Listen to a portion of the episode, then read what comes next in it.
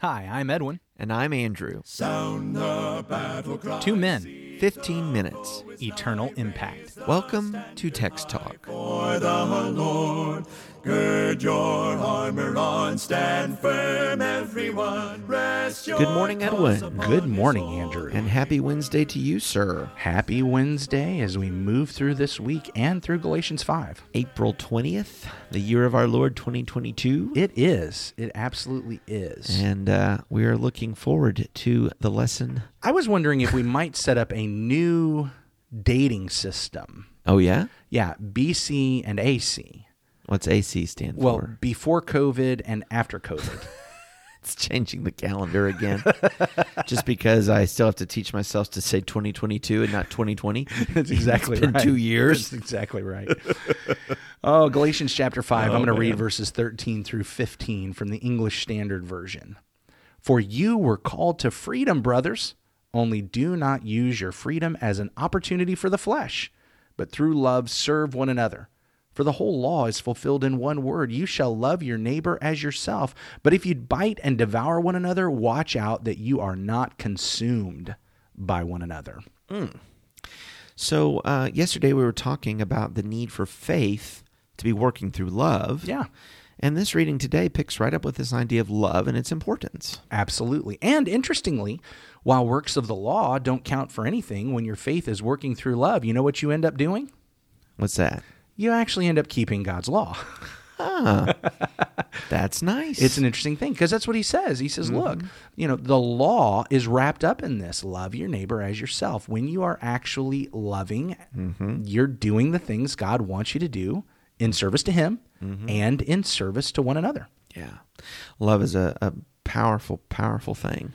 We've been spending some time in April here at Livingston, just kind of walking through 1 Corinthians 13 in our Bible class time. We have. and uh, you, you you know just it's hard to plumb the depths of it and it's so important and i will have to tell you that i i see in my own kind of life and growth spiritually i know when i was a younger christian and a younger man i wasn't as interested in learning about love. It sounded kind of touchy feely i liked more of the book of joshua and let's read about some fighting and wars. Yeah, um, but now I look on it and it's like to try to understand and practice love is is to know God and to know his depths and and it's huge. It's really what it's about. Yeah, absolutely. In fact, a couple weeks ago, I did a lesson from Colossians as it was talking about taking our Christianity to the next level. Mm-hmm. And when you get into mm-hmm. Colossians chapter 3, what Paul really highlights is you don't take your Christianity to the next level through some type of special knowledge or some kind of experiential mysticism and mystery. And he gives a list really in chapter 2 of things that are drawing people away Yeah. and why they don't work.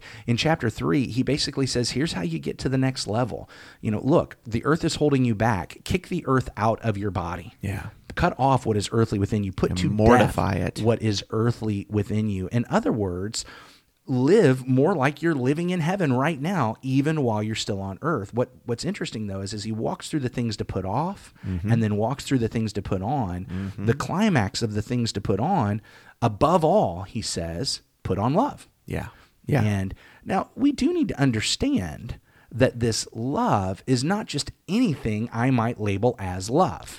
That's very important to understand and you know that's why spending some time in 1 corinthians 13 and studying the nature of god and his love is different than the sentimentalism that Yeah. we you know often often associate with that word Or romanticism. yeah Or romanticism. I, I don't think we should consider the concept of love in the scripture as a romantic aspect of Christianity. That's not what it is. It is relational. yes It is relational, but it's Yeah. very volitional and it's it's very much about sacrifice. Yeah, volitional is key. You know, the, the, the decision that I'm going to give up of, of myself to lift you up. which gets back into where Paul starts this paragraph. He said, You've been called for freedom, but don't use your freedom as an opportunity for the flesh. And what I'm going to say is, do not use a definition of love as an opportunity for the flesh. Well, that's intriguing. Which is what's happening today. Folks, are, they equate sex with love. And because somebody Oh, wants to have sex with someone else, well, that's love. That's Yeah. love. And you should let me just love because I am turned on Uh-huh. physically, sexually, and that's love. And some people say, well, no, no, it's not about the sex, it's about the intimacy, and this is this is where I find connection and relationship. Again, that's still about the idea of I'm the opportunity for the flesh. Mm-hmm. And neither freedom nor love are an excuse for an opportunity for the flesh. Mm-hmm. It's just neither one of those things should be taken that way. But then he says, don't use your freedom as an opportunity for the flesh, rather, through love, serve one another. Yes. Here's a picture. Can you imagine um, a household full of slaves? Okay. And the master is tyrannical, despotic, harsh, cruel. The, the slaves in this household have, have grown up knowing nothing else but this slavery. They don't get to pursue their own interests. They don't get to help one another. They, they have a master who is driving them, and if they step out of line, beats them. Mm-hmm. You're going to serve me, the master says. And then one day, I don't know, a war, a battle, a competing landowner, who knows, comes in, kills the master, mm. kills the the the the despots, his children, whatever. There's nobody else inheriting the slaves, and the person then says to the people, the slaves, "You're free.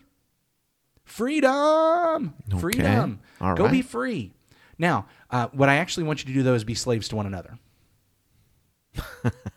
What? Yeah, that sounds odd, doesn't it? It does. But that's actually the picture Paul presents here. So instead of having one master, I now have all these masters? Well, here's what I know is that in Galatians uh, 5:13 there where it says through love serve one another, that word for serve is the same one used back in Galatians chapter 4 and verse 9 where he says uh, it talks about the slaves you want to be once more, going back and being a slave to the law.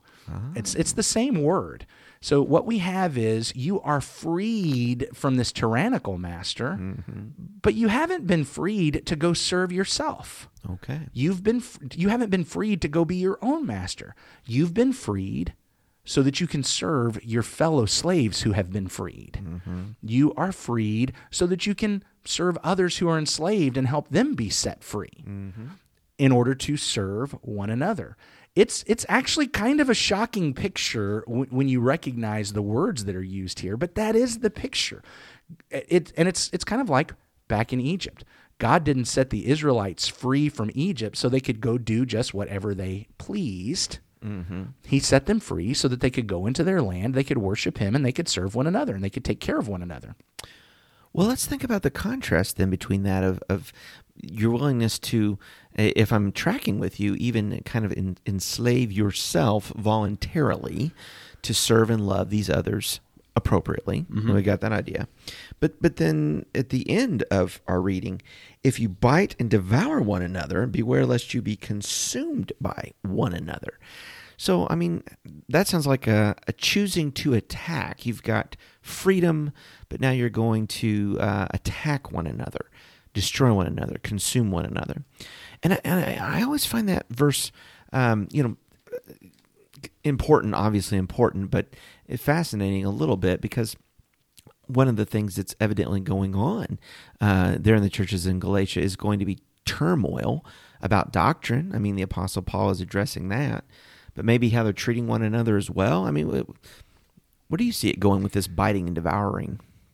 as I've been studying it this week, I, I think I've I'm approaching it at a at a, n- a new level on here. In the past, as I've read this, I've kind of viewed it as well. There's the kind of neutral ground. You're doing okay, you know, as long as you're not biting and devouring them. Mm-hmm. I think what I'm seeing as I look at this now, though, is there is no middle ground. You are either actively loving and serving others, or you are biting and devouring them. Wow. that there's not some in between role. There's not okay look i know i'm not loving you. I'm not i'm not serving you. I'm not sacrificing for you uh, or or for anyone else.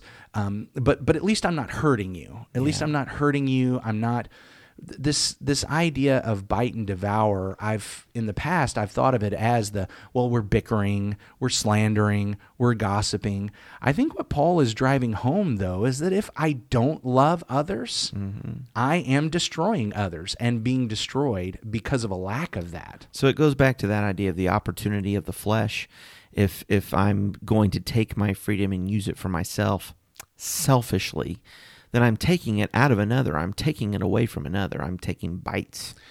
In Habakkuk chapter 2, there's a place where that word for bite in, in the Greek translation is used, the mm-hmm. same bite. And I, I, want to be careful because it's not it's not like there's this whole picture. I don't think necessarily Paul is borrowing from this, but as, as I look at this image, I, I think I'm learning something about this idea. He says, this is Habakkuk chapter 2, beginning at verse 6 Shall not all these take up their taunt against him with scoffing and riddles for him and say, Woe to him who heaps up what is not his own? For how long? And loads himself with pledges. Will not your debtors suddenly arise, and those awake who will make you tremble? Then you will be spoil for them. I think that's the, the the spoil for them is where in the Greek translation it uses the word they will rise up and bite you. Bite you, Because you have plundered many nations, all the remnant of the people shall plunder you. For the blood of man and violence to the earth, to cities and all who dwell in them. Actually, sorry, I think it's the plunder. Now, now Oh, that I'm now that I've read the verse again. Okay. So the struggle is I'm reading from a, a translation of the Hebrew, Right. But I'm I'm remembering something The about connection, the, the Septuagint, yeah. the the Septuagint. So his what, what we find there in Habakkuk chapter two is a person that is serving himself, Mm-hmm. and because he's serving himself, he's using others. And the warning is when you do that, they will rise up and plunder you. When when when you are serving self, you automatically end up using others. Yeah. And because you're serving self, you automatically end up using others. Just be prepared. This is what's going to happen. Eventually, they're going to rise up against you. You're serving self. You're making enemies. Yeah. And then enemies will come after you. And so here's here's what he's saying. He's saying, look, if you don't love others, mm-hmm. you're serving self. Mm-hmm. And understand this: when you serve self, you automatically bite and devour others, and you will end up being consumed. And I think so. I, I think what Paul is driving at is that there is no middle ground. I'm I'm either pursuing love for others. Or I'm using others, I, and I'm expecting them just to love me and take care of me, which is going to get me in trouble down the road. Well, and I see Paul talking about loving others even to the extent of suffering himself. Yeah. Right? So uh, in verse 11, if he had been preaching circumcision, if he had been preaching this uh, Torah observance, why do I still suffer persecution? The offense of the cross would have ceased. Uh, you know, if I if I go into this other doctrine, then I, you know, I'm going to make friends, and life gets easier. Yeah. But they are these Judaizing friends. I'm not loving them to, s- you know, that, that they would know the truth, and I'm not loving any of you that you would have the truth if I capitulate to these things. One of the things as I've gone through chapter five here, and I think what I want to talk about tomorrow is going to bring it up again. We're, we're going to see this again. That allegory story that reminds us of Abraham and Sarah and Hagar, Hagar, yeah. actually has it's it's more than just that story that was last chapter. Because what if Abraham and Sarah had loved Hagar? Mm. Would that whole scenario have happened? They they weren't loving That Hagar. was not loving Hagar. you know they were they were trying to get for themselves and through their own strength accomplish God's plan and win God's blessing for them through their own strength and their own planning. And what they ended up doing was biting and devouring, and it almost consumed them all. Yeah. Except, of course, God had the plan Yeah. that was that had to take place, Yeah. and He directed that. But it, but again, it's that idea. Hmm. If I don't love, there, there's no middle ground. Yeah, There's no middle yeah. ground. It's if I'm not loving, I'm serving myself, and I'm ex, I'm, I'm taking, Mm-hmm. which is going to cause a problem, and we'll end up consuming one another. We need to love one another, not bite and devour one another. We're so glad that you joined us today for Text Talk. Hey, uh, send us an email. Let us know what you're learning from the Word of God. That email is texttalk at christiansmeethere.org, texttalk at christiansmeethere.org. And there is a Facebook group, and we uh, check in on that all the time. Thanks for listening. Let's have a word of prayer. Our great God and Father, Lord, thank you for this day. Thank you for your word, the book of Galatians that we're able to, to read today, to consider today. And particularly, Father, that we want to take it into our heart, that we might be about love, about serving others and serving our brothers and sisters in Christ, especially, doing good to them, to that household of faith. We pray, Father, that we might appreciate the freedom we have in Christ is such a privilege, such a blessing. Help us, Father, to use it in holy ways that glorify you always. In Jesus' name we pray. Amen. Amen. Thanks for talking about the text with us today. I'm Edwin Crozier, and I'd like to invite you to join the Christians who meet on Livingston Avenue in Lutz, Florida this Sunday for our Bible classes and worship. You can find out more at christiansmeethere.org. Check out our daily written devotional that goes along with today's episode. You can find a link for it in our show notes. Michael Eldridge sang all four parts of our theme song. You can get more from him at acapeldridge.com. Please remember to subscribe, rate, and review Text Talk in your favorite podcast app so others can find it and learn about it more easily. Have a fantastic day. Steady, pass the word along. Onward, forward, shout aloud, Hosanna! Christ is captain of the mighty throne.